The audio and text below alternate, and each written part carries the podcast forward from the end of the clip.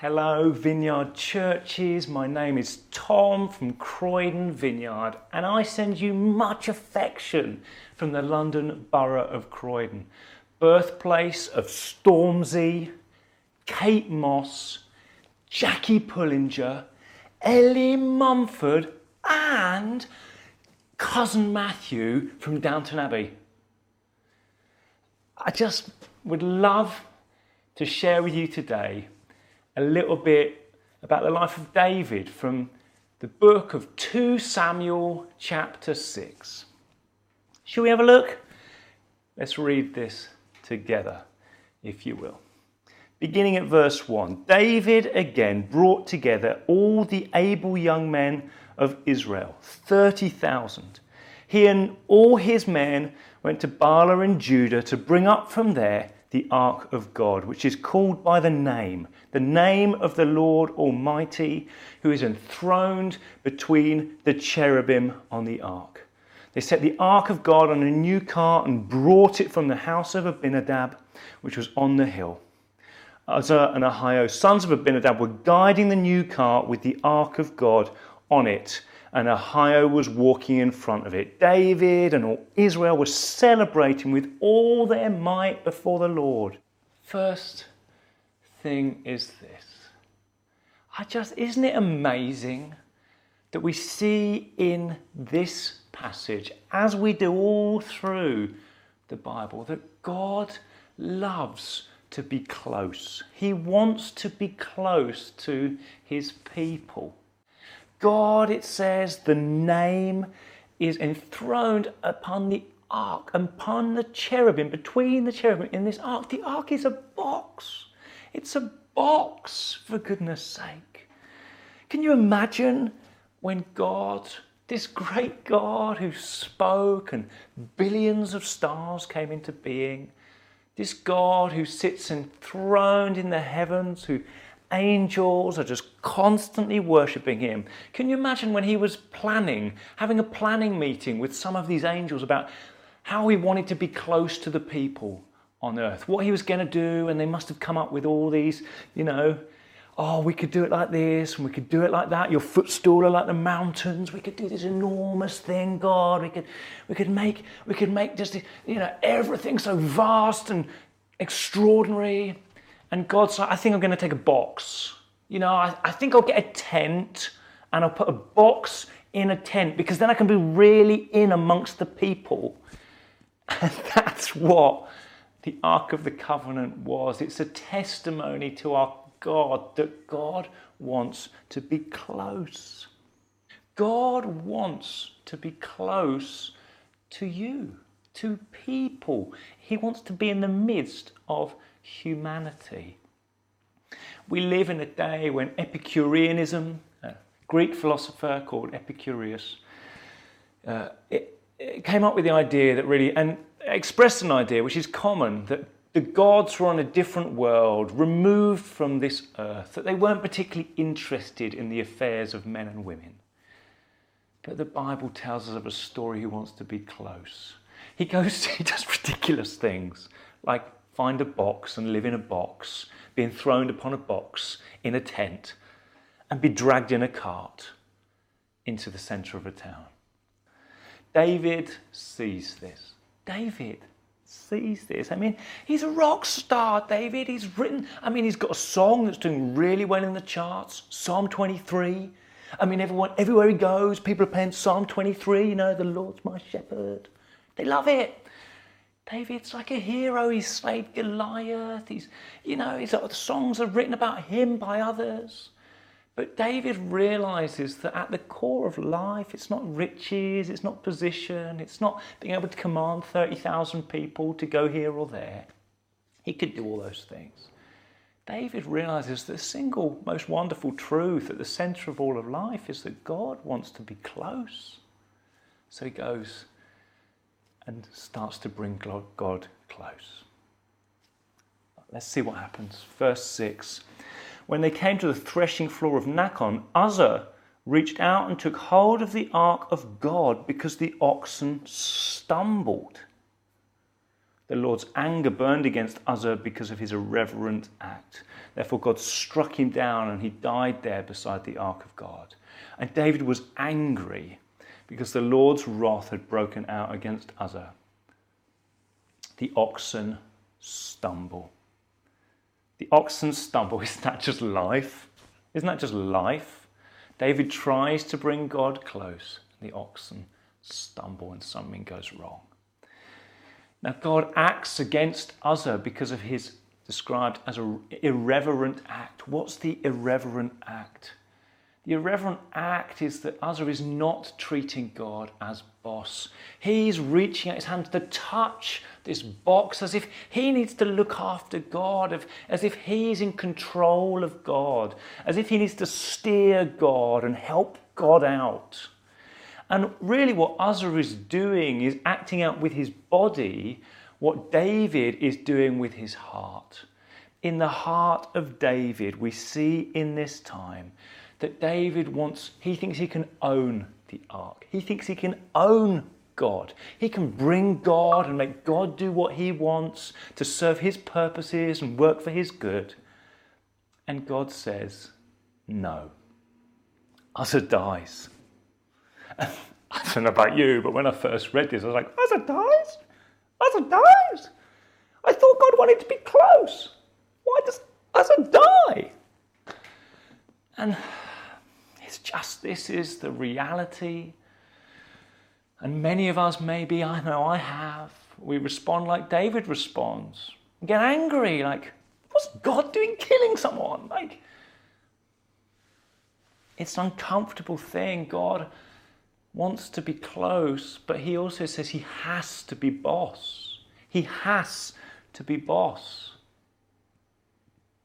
It's the testimony of the book. Verse 10, let's read on, see what happens.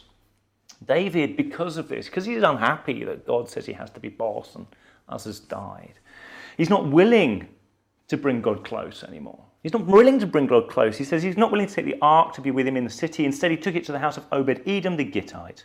The ark of the Lord remained in the house of Obed Edom the Gittite for three months, and the Lord blessed him and his entire household.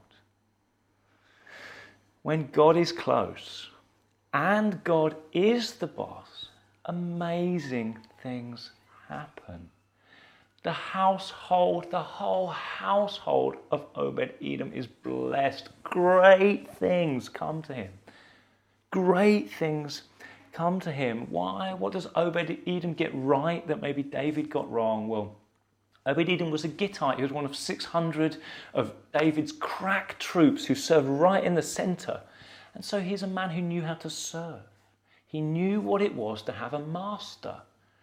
And Obed Edom implied in the text, treats God as boss. He has him close in his house and he treats him as God, and just blessing and joy and flourishing come on Obed Edom because he knows how to serve. Well, what are we talking about here? Let's use an illustration do you watch the Olympics? I find I love the Olympics. And do you find you end up watching sports in the Olympics you just never normally watch? And you just get really into them? Rowing is one of those sports for me. I, just any, any other time in the year, rowing bores me. It bores me. But in the Olympics, rowing is, I love it. And there's a double sculls rowing event where you have two people in a boat, two men or two women, and they row, and they're really close to each other and they're rowing. And one of them will be the one who sets the stroke rate. They, they set the stroke rate and they row, and the, the other person's job is to keep perfectly in time with the one who's setting the stroke. And really, how well they do in rowing is all down to the synchronization of the second rower with the person who is setting the pace. And that's a great image of what God says when He says He wants to be boss. He wants people, He wants humanity to just get perfectly in sync with Him. Because He's great, He judges perfectly the speed, the stroke. He's a hulking beast, like He could row really well. And He's like, just row in time with me. If you get out of time, the oars begin to clash, the boat begins to go all over the place. So God says, Look, I want to come close. I want to be right in a boat with you. I want to be, you know, sweating and like intimate space, arms around each other when we win. Like, I want that. I have to be the boss. Obed Edom got that. And amazing things happened.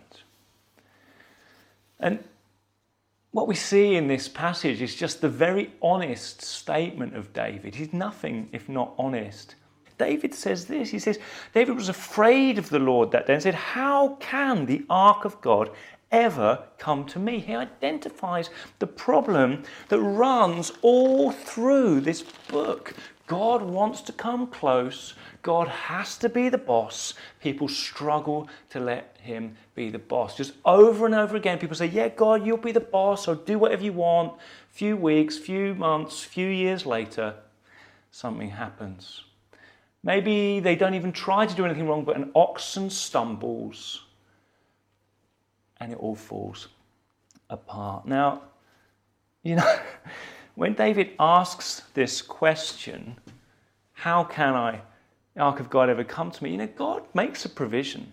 I mean, his advisors must have been looking around thinking, well, you know, have you read Leviticus? It's in Leviticus. who reads Leviticus? David probably obviously hadn't. But it's there. The scriptures are God's provision to help us see how He can be boss. And the scriptures are just, I love these things. I love this book, don't you? It just shows us what it, how we can have God as boss. But the problem still remains. Even when we know what to do, we struggle to do it. Solomon, David's son, he knew it all. He had all the wisdom in his head. And yet, God came so close, and then Solomon messed it up. He didn't treat God as boss, he starts doing his own thing. And it all goes downhill from there. And in this passage, we see, in between the lines, an incredible pointer, a signpost to another king who would come, a son of David, who would equally lead a procession into Jerusalem another king, another man who would, as this procession is going on, he would stretch out his hands and touch the presence of God. Except when this man stretched out his hands and touched the presence of, presence of God, it wasn't an irreverent act like this, but it was the act of greatest ever reverence like that. Jesus stretched out his hands and he touched the presence of God, not because he was trying to control God, not because he thought God needed help, because, but because God asked him to. An act of sacrifice and service. And what Jesus does in the cross is he provides the solution to this problem of humanity. That God wants to be close, people want God to be close, but God has to be boss. And how does that work? And Jesus to continue the illustration in a way the Bible doesn't, but I hope it's helpful. It's like as he touches the presence, the presence comes into his hands. And then anyone who wants him to can have Jesus lay his hand on their heart, and Jesus would administer the presence of God right into the heart. God becomes so close, not in a tent anymore. It's like he's got a camp bed in your heart. And not only does the presence of God bring God close, but the presence of God also, the Holy Spirit, acts as a helper, as a counselor, as an empowerer to enable us to live with God as boss. He solves the problem. The Spirit solves the problem for us. Just probably taking this rowing illustration too far. It's like, you know, we've been rowing and God, and we're trying to keep time with Him. And the scriptures like, act like the cox. They call out to us, hey, row, row. Like the scriptures give us the instructions of how to follow God. But then it's like the Spirit comes and like He's running alongside the boat, like hovering over the waters walking on the water. He's running alongside the boat and he's like feeding us energy gels and he's helping us with our stroke. He's like giving us massage. He's like, come on, yeah, keep in time with the Father, keep in time with the, with the boss stay in stroke, listen to the cox, keep going, keep going. And history testifies to just what wonderful things happen when we allow the Spirit to bring God close and to lead us into having God as our boss. A guy I've been researching and I, uh, finishing with this, I love this man, a man called William Seymour. He was born in one of the southern American states in the 1880s to, to two freed slaves. He was a black man, grew up in absolute poverty. And when he was eight years old, he contracted smallpox, which meant he went blind in his left eye. And William Seymour was raised by his parents to love the Lord and to seek the Holy Spirit. And he just knew in himself God wants to be close. God wants to be close. And William Seymour lived in, a, in an environment which was unfortunately racist. The church in that time was nearly universally segregated in, in the southern states in America. And so when he was seeking God, he was trying to learn how can I bring God close? What would it mean to follow the will of God, to have God as my boss? He, he went to theological college, and at theological college he went to, he was, as a black man, not allowed in the room. He wasn't allowed in the lecture room with the whites. But you know what he did? He sat outside in the corridor and they, they agreed that the window could be open so he could just hear the lectures from in the corridors. Because William Seymour was just like, I'll just do whatever, Lord. Whatever it takes, I will seek you. I want you to come. I want you to be close. I want you to be my boss. And in 1906, I think it was, William Seymour's prayer meetings were solely focused in a, in a small ramshackled house were solely focused on God, you come close and you be the boss. And the house that they met in was a house on a road called Azusa Street. And on Azusa Street, God started the Pentecostal revival through this man. And the Pentecostal revival just swept like wildfire and is to date the greatest revival that has ever hit the Christian church amazing things happen when we let God be close and we let God be boss. Can I pray for that? If it's all right, I'd love to pray for that.